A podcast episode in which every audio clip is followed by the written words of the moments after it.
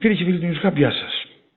Κοντά μας είναι ο κύριος Γιώργος Καραμπελιάς, εκδότης, συγγραφέας και επικεφαλής του πολιτικού κινήματος Άρδιν. Κύριε Καραμπελιά, καλώς ορίσατε στο Νιουσχάπ. Γεια σας. Χαίρομαι πάντα να μιλάω μαζί σας. Ε, και εμείς το ίδιο.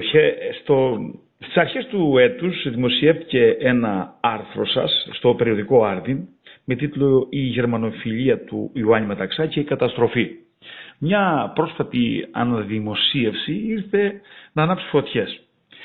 Ναι, λόγω της 4ης Αυγούστου. Ε, λόγω της 4ης Αυγούστου. Ε, ε, στο κείμενο σας παρουσιάζεται ότι ε, ο Ιωάννης Μεταξάς επηρεασμένος από την ε, αγάπη του στη Γερμανία, μια ήταν, είχε σπουδάσει και εκεί στην Ακαδημία, την στρατιωτική του Βερολίνου, επηρεάσει αρνητικά ε, τις εξελίξεις στην ε, ελληνική πολιτική σκηνή, μιας και ήταν αντίθετος και στην μικρασιατική καταστροφή ε, από την αρχή, αλλά ένα σημείο το οποίο δεν έχει συζητηθεί πάρα πολύ ήταν αντίθετος και στο ε, θέμα της Καλύπολης, να, να μπούμε δηλαδή στην, ε, στον πλευρό της Αντάτ, πράγμα που ήθελε ο Βενιζέλος και προσπαθούσε να πείσει και το βασιλιά και σε αυτό το σημείο κάνετε μια ανάλυση για τα δυνητικά ωφέλη τα οποία μπορούσε να έχει ο ελληνισμός από αυτήν την συμμαχία. Και θα ήθελα να ξεκινήσουμε από εκεί.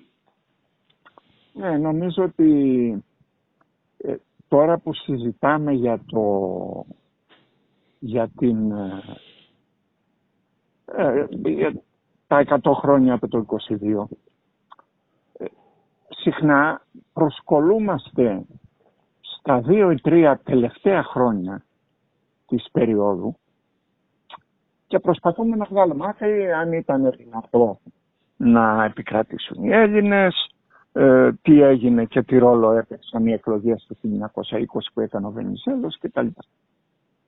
Όμως όλη η ιστορία αρχίζει από πολύ πιο πριν.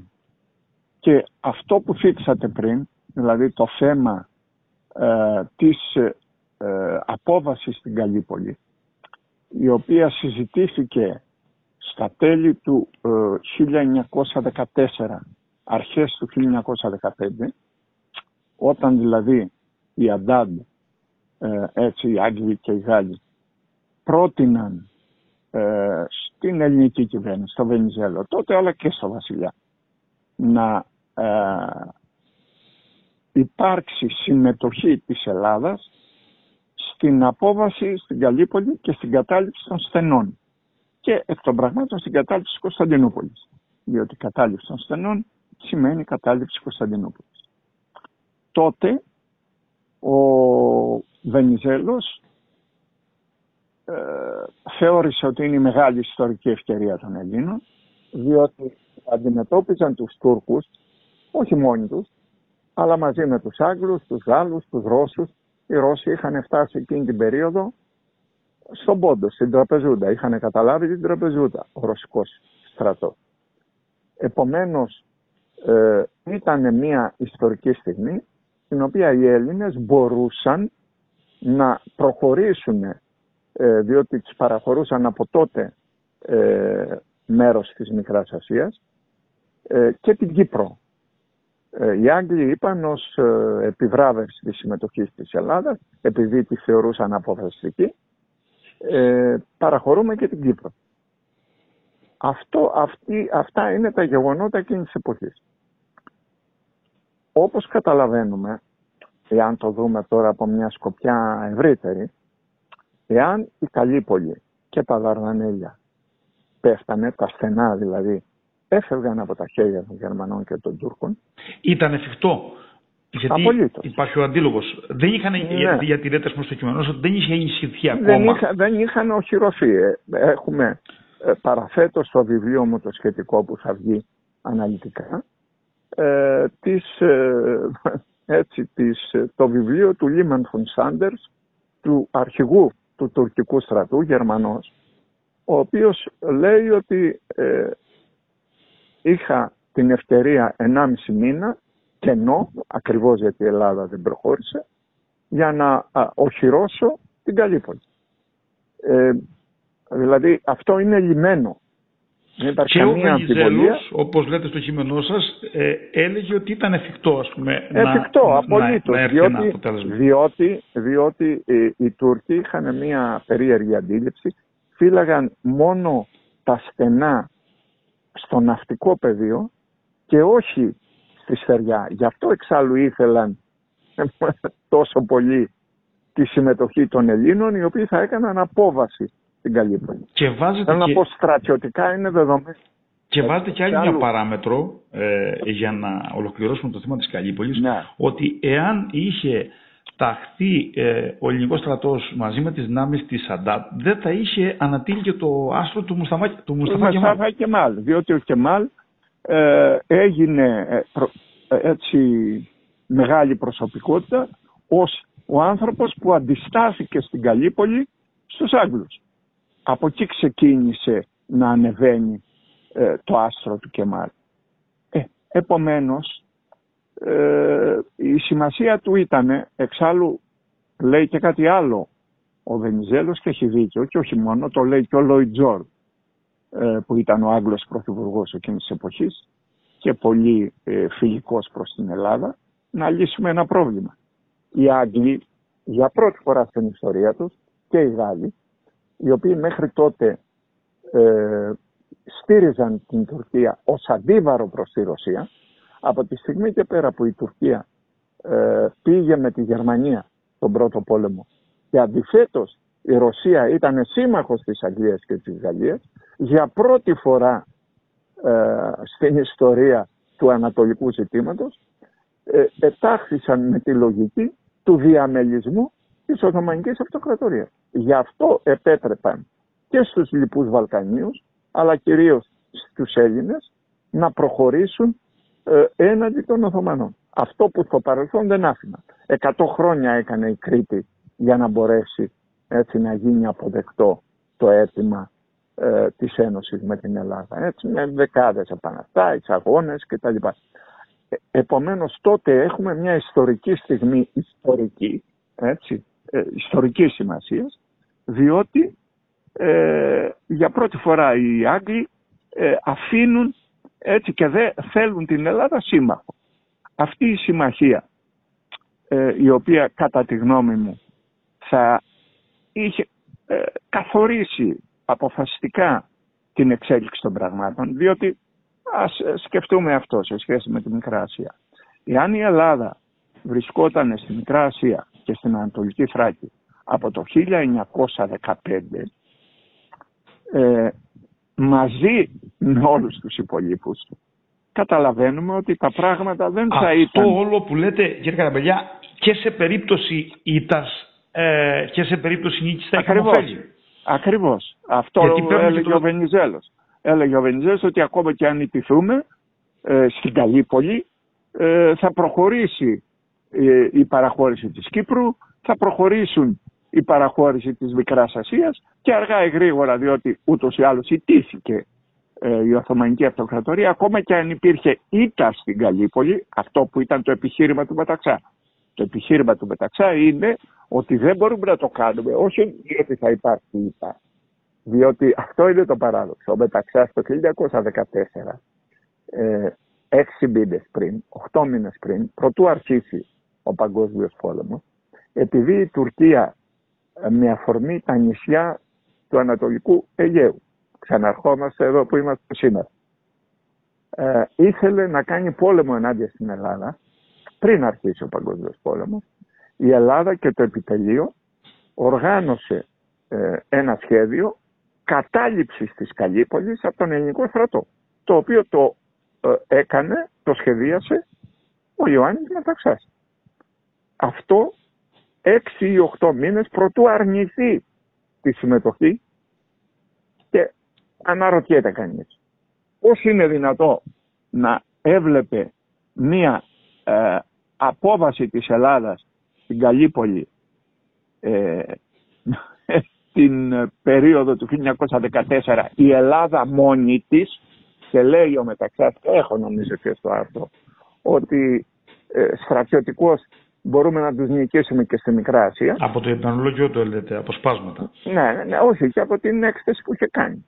Έτσι. Ήταν ε, ε, κείμενο το οποίο είναι απλά στο ημερολόγιο το παραθέτει. Ε, επομένως, η Ελλάδα μπορούσε να το κάνει. Και λέτε πώς είναι ε, δυνατόν... Τι άλλαξε, ναι. ναι, τι άλλαξε. Άλλαξε ότι ο πόλεμος, ε, ότι μπήκε η Γερμανία στον πόλεμο και επομένως αλλάξανε τα δεδομένα και επειδή και ο Κωνσταντίνος και ο Μεταξάς είχαν συνταχθεί με τους Γερμανούς ψυχήτε και σώματι ε, κυριολεκτικός άλλαξαν στάση. Είναι αποτέλεσμα ναι. να έχουμε συνέπειες διότι εάν τότε ο Βενιζέλος είχε πείσει τον Κωνσταντίνο, ο οποίος ήταν ευμετάβολος σχετικά άνθρωπος, τον είχε πείσει να προχωρήσουν στην καλή. Πάνω σε αυτό το σημείο θέλω να ρωτήσω κάτι, κύριε Καταμπελιά, επειδή τώρα ναι. ε, κάνετε και μια αναφορά στη Ρωσία, στο, στο κείμενο παραθέτεται το σημείο που ο, ο Βενιζέλος προσπαθεί να πείσει τον Κωνσταντίνο για την ε, ε επέμβαση στην Γαλλίπολη και εκεί ως ε, ε, αντίλογο του φέρνει ο Κωνσταντίνος ότι η, η Ρωσία δεν θα άφηνε τους Έλληνες να πάνε εκεί. Ναι, ναι. Και ο Βενιζέλος όμως λέει ότι ο δεν υπήρχε σύνταγμα είπε, στην περιοχή. Άρα... Ακριβώς, σε Ρώσικο κανένα. Υπήρχαν μόνο, μπορεί να μην παραχωρούνταν αμέσως η Κωνσταντινούπολη και είναι αλήθεια. Θα έμπαινε κάτω από ένα ειδικό καθεστώς επιτροπίας, αλλά σε καμία περίπτωση ε, οι Έλληνες δεν θα έβγαιναν χαμένοι. Η Ανατολική Θράκη θα ήταν ήδη ελληνική, έτσι. Ήδη της είχε παραχωρηθεί και το 1920 όλη η Ανατολική Θράκη μέχρι την Κωνσταντινούπολη ήταν ελληνική. Επομένως, ε, αυτό το επιχείρημα, το οποίο έφερναν ε, κάποιοι, ας πούμε, ενάντια στους Ρώσους κτλ. Είπε ο Βενιζέλος δεν ισχύει εξάλλου. Η διαφορά που είχε ο Βενιζέλος από τους άλλους είναι ότι ο Βενιζέλος είχε ε, στρατηγική ε, παρεμβατική. Ενώ οι άλλοι είχαν στρατηγική αναμονής. Να σου φέρω ένα παράδειγμα. Το 1912, το Βαλκανικό πόλεμο, τον πρώτο Βαλκανικό πόλεμο, ο Μεταξάς ήταν ενάντιος. Τα γράφει στο ημερολόγιο του. Και το είχε βάλει και ο Βενιζέλος νομίζω ε, ναι, να κάνει συνομιλίες με τους Βουλγάρους. Βεβαίως. Και γράφει ο ίδιος, ε, ελπίζω να μην γίνει αυτός ο πόλεμος, να μας σταματήσουν οι Ευρωπαίοι κτλ. Και, και ε, άλλοι, όπως ο Ράλης που ήταν τότε ε, πολιτικός τέλεχος, έλεγε ότι δεν έπρεπε να γίνει και να είμαστε σε αναμονή. Δηλαδή ούτε στο Βαλκανικό πόλεμο. Η λογική του στρατόπεδου, ας το πω έτσι, του ολιγαρχικού, ήταν ε, όχι παρέμβαση, όχι κίνηση. Η λογική του Βενιζέλου είναι ότι παρεμβαίνουμε και αλλάζουμε τα δεδομένα. Για να πω ένα τελευταίο τη σημασία που είχε η απόβαση στην Καλύπολη είναι ότι ε, θα είχε αλλάξει η μοίρα του παγκόσμιου πολέμου και η μοίρα της παγκόσμιας ιστορίας πιθανώς. Δηλαδή, η Ρωσία έπαιρνε προμήθειες ε, βασικά μέσα από τα στενά. Το 50 ή 60% πριν από τον πόλεμο. Όταν γίνεται ο πόλεμος, ε, έχει σχεδόν χάσει κάθε δυνατότητα να παίρνει προμήθειες από, τη, από τα δυτικά της. Έτσι, γιατί ήταν ο, πολεμούσε με τη Γερμανία στα δυτικά και τους Αυστριακούς. Άρα η μόνη διέξοδος που είχε ήταν από τα στενά. Εάν τα στενά είχαν περάσει στα χέρια των ε, συμμάχων, θα άλλαζε η τύχη του πολέμου. Πιθανώς δεν θα είχε γίνει καν η Πολσεβίκη επανάσταση. Διότι αυτό που προκάλεσε την, ναι, ε, την τεράστια κρίση στη Ρωσία, αυτό που την προκάλεσε, είναι ότι δεν ε, πηγαίνανε ας πούμε οι στρατιώτες έτσι, χωρίς όπλα. Δηλαδή ήταν μια κατάσταση φοβερά ε, δύσκολη για το ρωσικό στρατό. Αυτό προκάλεσε όλα τα, έτσι, τα φαινόμενα της εξέγερσης των φαντάρων και τα λοιπά που οδήγησαν και στην Επανάσταση. Άρα λέει ο Βεντιζέλος και ο Λόιτζορ και ο Λόιτζορ είναι μια μεγάλη προσωπικότητα έτσι, είναι η μεγαλύτερη προσωπικότητα του Πρώτου Παγκοσμίου Πολέμου ότι θα είχε αλλάξει η τύχη του πολέμου, θα είχε συντομευτεί για δύο χρόνια. Ε, στο... Λέει ο Μεταξάς, για να ακούσουμε το Μεταξά όμως, τι λέει. Έτσι, αξίζει να πούμε. Τέσσερις μέρες πριν το θάνατό του, αναγνωρίζει την καθοριστική σημασία της παρέμβασής του στο μοιραίο 1915. Γιατί, γιατί δεν τα είπαμε πριν. Ενώ λοιπόν είχε πιστεί ο Κωνσταντίνος από το Βενιζέλο, παρεμβαίνει ο Μεταξάς που ήταν αρχηγός του επιτελείου και λέει παρετούμε, ε, δεν δέχομαι να γίνει. Ε, και ο Βενιζέλος έκανε εκεί ένα μεγάλο λάθος, όλοι του το είπαν, ε, ανέβαλε την εφαρμογή των αποφάσεων, αντί δηλαδή να καθαρέσει το μεταξύ και να προχωρήσει αφού ο βασιλιάς είχε συμφωνήσει, το γύρισε πίσω, πήγε σε συμβούλιο στέματος, άρχισαν οι συζητήσεις, παρενέβη ο Κάιζερ με ε, γνωστή ε, με τηλεγράφημα πολύ σημαντικό, το οποίο τι λέει, σου διαβάζω από το τηλεγράφημα του Κάιζερ. Ε, γνωρίζουμε ότι εάν οι Έλληνες παρέμβουν στην ε, Καλύπολη είναι η μόνη πιθανότητα ε, να κερδίσουν οι Ανταντικοί. Λέει ο Κάιζερ. Έτσι. Λέει λοιπόν ο Βενιζέλος τέσσερις μέρες, ο, ο, ο Μεταξάς τέσσερις μέρες πριν πεθάνει. Ε, θα μας συγχωρήσει ο Θεός. Δύο λέξεις βυσμένες από τον ημερολόγιο. Το 1915 φταίμε όλοι και ο Βενιζέλος ακόμα τώρα αισθάνομαι πόσο έφτεξα. Αυτή είναι μια ομολογία του Ιωάννη Μεταξά. Βεβαίως. Για αυτή Τέσσερις την... μέρες πριν το θάνατό Για αυτή την, την περίοδο. Και όλα αυτά. Για να γιατί, γιατί είχε συνέστηση ότι τότε παίχτηκε το αποφασιστικό παιχνίδι. Εάν τότε είχε προχωρήσει, πρώτον δεν θα είχαμε διχασμό. Έτσι, ο διχασμός έγινε από τότε και μετά με, με αφετηρία την Καλύπολη, από εκεί ξεκινάει ο διχασμός, διότι ο Βενιζέλος παρετείται και αρχίζει η σύγκρουση, έτσι. Ε, και, ε, και η Ελλάδα θα ήταν σε φοβερά πιο ευνοϊκές συνθήκες για να προωθήσει τα εθνικά της συμφέροντας στη Μικρά Ασία. Και, θα ήταν και άλλο το αξιόμαχο του στρατού, άλλη πολιτική κατάσταση Εννοείται, και το αποτέλεσμα καμία στην, σύγκριση, Μικρά καμία, Ασία. Καμία, καμία σύγκριση. Ε, Γι' αυτό και ο Μεταξάς, ο οποίος έχει συνέστηση αυτού του πράγματος, έτσι, λίγο πριν το θάνατό του, πού βάζει το κέντρο, στην Καλύπολη. Θα μας συγχωρήσει ο Θεός το 1915. Φταίμε όλοι. Και ο Βενιζέλος ακόμα. Και τι εννοεί; Ότι ο Βενιζέλος Έπρεπε... Έπρεπε να προχωρήσει. Έπρεπε να προχωρήσει, σωστά. Ναι, και συνεχίζει. Τώρα αισθάνομαι πόσο έφτεξα. Ε, αν αυτά δεν αρκούν στους φίλους ε, που μελετάνε την ιστορία της εποχής για να δουν την τεράστια ζημιά που έκανε η γερμανοφιλία, έτσι, η αιμονή, έτσι, συνεργαζόταν καθημερινά με τον ε, γερμανό στρατιωτικό ακόλουθο, το Φολκενχάουζεν. Και επειδή σήμερα έχουν βγει τα ημερολόγια του, πέρυσι βγήκαν, δημοσιεύτηκαν, είναι όλα καταγεγραμμένα. Και προσπάθειες δολοφονίας του Βενιζέλου τις οποίες έκαναν και ούτω καθεξής. Ε, Αλλά αυτά σε άλλο κείμενο. Ναι, ναι. Ε, ε, ε, να ρωτήσω κάτι πάνω σε αυτό. Ε, και στο κείμενό σας το έχετε γράψει όμως και στο, στο βιβλίο σας ε, Requiem το οποίο θα το παρουσιάσουμε ναι. στο επόμενο διάστημα. 1821-2021 Requiem μια επανάσταση. Ε, παρουσιάζεται κάποια σημεία που φτάνουν στα όρια της εθνικής προδοσίας. Γιατί λέτε ότι η, η Σοφία η, η γυναίκα του η Σοφία του, κανονικά του, μετέφερε όλα τα έγγραφα στους Γερμανούς. μετέφερε όλα τα έγγραφα στους Γερμανούς. Ακόμα βεβαίως, και θέσεις έχουν ε, βρεθεί τα πάντα. Αυτά... Την ώρα που γινόταν η συζήτηση και ο Μεταξάς το έκανε. Ήταν η Σοφία, ο Μεταξάς, ο Θεοτόκης ε, που ήταν σύμβουλος της Σοφίας και ο αδερφός του που ήταν Γερμανός πρέσβης ε, ήταν το διακινούσαν τα έγγραφα επομένως όταν γινόταν οι συζητήσεις με τους αντατικούς και για την Καλύπολη και τα λοιπά όλα τα έγγραφα πηγαίνανε στη γερμανική πρεσβεία.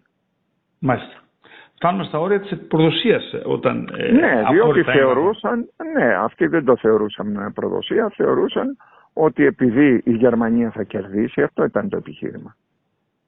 Άρα πρέπει να είμαστε με τη Γερμανία και να κάνουμε ό,τι μπορούμε χωρίς βέβαια να ε, σκέφτονται ή το σκεφτόντουσαν, αλλά ότι ε, σύμμαχος Γερμανίας ποιος ήταν; Η Τουρκία και η Βουλγαρία. Άρα μόνο και μόνο αυτό αρκούσε για να καθορίσει με ποιον έπρεπε να είναι σύμμαχος η Ελλάδα. Παρότι όμως, ε, γιατί όλο αυτό που συζητάμε, όπως είναι και ο τίτλος του κειμένου σας, έχει να κάνει με τη γερμανοφιλία του Μεταξά και πώς Ναι. αυτή ας πούμε τον τύφλο. Ναι, ήταν πολύ βαθιά. Δηλαδή Ναι. έχει κείμενά του, τα οποία λέει τρεις μέρες πριν τελειώσει ο πόλεμος, ε, το 18 έτσι, πριν ε, η Γερμανία παραδοθεί, υπογράψει ανακοχή, λέει η Γερμανία θα νικήσει στο ημερολόγιο του. Έτσι. Τυφλωμένος από, το, από, το, από ακριβώς. την αγάπη του για την Γερμανία. Ναι, Παρότι ναι. ήταν μια στρατιωτική ιδιοφυΐα και βέβαια στην εξέλιξη των πραγμάτων το όχι, τον δικαίωσε όμως παρότι ήταν γερμανόφιλος Ναι. και η προεργασία που είχε κάνει με την γραμμή μεταξά και τα οχυρά. Έτσι δεν είναι Φυσικά, αφού έβλεπε φυσικά. που πήγαινε η εξέλιξη. Ναι, παρότι και ο ίδιος λέει ότι ε, άργησα να κάνω επιστράτευση διότι προσπαθούσα να βρω συμβιβασμό και έκανα λάθος. Και αυτό είναι Αλλά- θέμα επιρροής.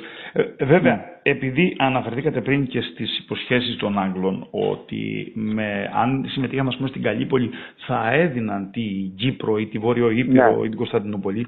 Καλά, η- τη Βόρειο Ήπειρο την είχαμε ήδη, θα την κρατούσαν. ναι, Τη δεν- Βόρειο Ήπειρο τη χάσαμε διότι δεν συμμετείχαμε στον πόλεμο και Μμμ. παρενέβησαν οι Ιταλοί οι οποίοι ακόμα δεν είχαν μπει στον πόλεμο ναι, ναι. έτσι, και αλλάξανε όλα τα δεδομένα. Κατέλαβαν ακόμη και τα Γιάννενα. Ακόμα, Ιταλία. ακόμα και στην Κύπρο όμως και στο θέμα της Κωνσταντινούπολης και οι Εγγλέζοι δεν φημίζονται για το Ναι, τι κρατεί απλώς το λόγο στην τους. Κύπρο- Όμως, όμως ε, ο Βενιζέλος επειδή εκείνη την περίοδο διέβλεπε σε αυτή τη συνεργασία τον δικαιώνει η ιστορία γιατί ε, τα αποτελέσματα όλα αυτά ε, έτσι με τους Εγγλέζους τα πήραμε. έτσι δεν Ήταν είναι; η μόνη, η μόνη στιγμή στην ιστορία που οι Εγγλέζοι είπανε παραχωρούμε την Κύπρο. Δεν το είπανε μόνο στο Βενιζέλο, ακόμα και όταν έπεσε η κυβέρνηση του Βενιζέλου, επειδή ήθελαν πάρα πολύ τη συμμετοχή της Ελλάδας, το ζήτησαν και από την διάδοχη κυβέρνηση έτσι το, τον ε, Οκτώβριο του 1915. Πάλι είπαν σας παραχωρούμε την Κύπρο και κοροϊδεύαν οι, οι αντιβενιζελικές εφημερίδες την να την κάνουμε την Κύπρο κτλ. Μάλιστα. Και για να κλείσουμε, ε, ε, μέσα στα λάθη του Βενιζέλου βάζετε, το είπαμε και πριν βέβαια, Ναι. ότι ο Μεταξάς ήταν υπασπιστή του, τον είχε και μέλος της διαπραγματευτικής Βεβαίως. ομάδας και Βεβαίως. επειδή συνδεότανε, όπως παραθέτεται και τα υπόλοιπα ονόματα, και με τους αδερφούς Θεοτόκη και με τον Στρέιτ και με τον ε, Δουσμάνη που οι, όπως αναφέρεται οι Γάλλοι διπλωμάτες όλο αυτό το μείγμα επειδή είχε, ε, όλη αυτή την ομάδα επειδή είχε εκπαιδευτεί Μικρή αυγή. στην, α, την έλεγαν μικρή αυγή επειδή είχε εκπαιδευτεί Ναι. ας πούμε στο... Η οποία ήταν αντίπαλη από την αυλή του Γεωργίου που ήταν περισσότερο στραμμένος προς την Αγγλία. Ο Κωνσταντίνος ήταν φιλογερμανός, ο Ή- ίδιος Ναι, για να Έτσι, φτάσουμε στο ήτανε- ερώτημα. Ήτανε από τα μεγάλα λάθη του Βενιζέλου να αφήσει αυτό όπως και με τον Ναι, Κωνσταντίνο στο θεωρώ Σάρμα. ότι ήταν μεγάλο λάθος. Δηλαδή θεωρώ ότι ο Βενιζέλος ενώ ήρθε το, χίλια- μετά την Επανάσταση του 1909, τον έφερε η Επανάσταση του 1909, που είχε ως βασικό αίτημα την αποχώρηση του Κωνσταντίνου από την αρχηγία του στρατεύματος, προσπαθώντας να επιτύχει εθνική ενότητα στη συνέχεια, τον επανέφερε. Και επανέφερε μαζί του και όλη την ομάδα του Κωνσταντίνου. Αυτό θε- θεωρώ ότι ήταν αποφασιστικό λάθος. Γιατί; Διότι ενώ ο Κωνσταντίνος ε, θεωρείται μέχρι πριν ως υπεύθυνο για την ήττα του 1897, όπου ο ίδιος ήταν αρχιστράτηγος και άρα υπήρχαν μεγάλες έτσι, αιτιάες εναντίον του, όταν χρήζεται αρχιστράτηγος και μπαίνει στο Βαλκανικό πόλεμο και είναι ο επικεφαλής της απελευθέρωσης της Θεσσαλονίκης ή ε, εκείνος που νίκησε τους Βουλγάρους, εκτινάσεται η δημοφιλία του σε τεράστιο βαθμό, ανάλογη με τον Βενιζέλο, και άρα ο Βενιζέλος έκανε ένα λάθος κλασικό, ένα λάθος δεν κάνει ποτέ οι επαναστάτες ή δεν πρέπει να κάνουν, να έχουν διαρχία στην εξουσία.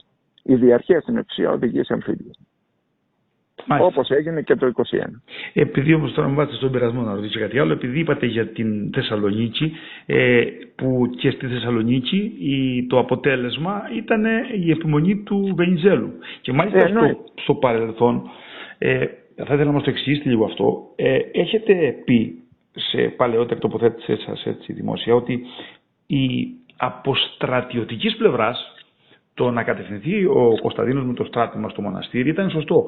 Από στρατηγικής πλευράς όμως ήταν αυτό που έγινε όπως είδαμε και το ναι, αποτέλεσμα. Ναι, έτσι. Ναι, ναι. Διότι θα, ε, μία μέρα προλάβαμε τους Βουλγάρους. Και άντε μετά να βγάλει τους Βουλγάρους από τη Θεσσαλονίκη. Δεν θα γινόταν δεύτερος Βαλκανικός πόλεμος, γιατί οι Βούλγαροι κάναν το δεύτερο Βαλκανικό πόλεμο για να πάρουν τη Θεσσαλονίκη.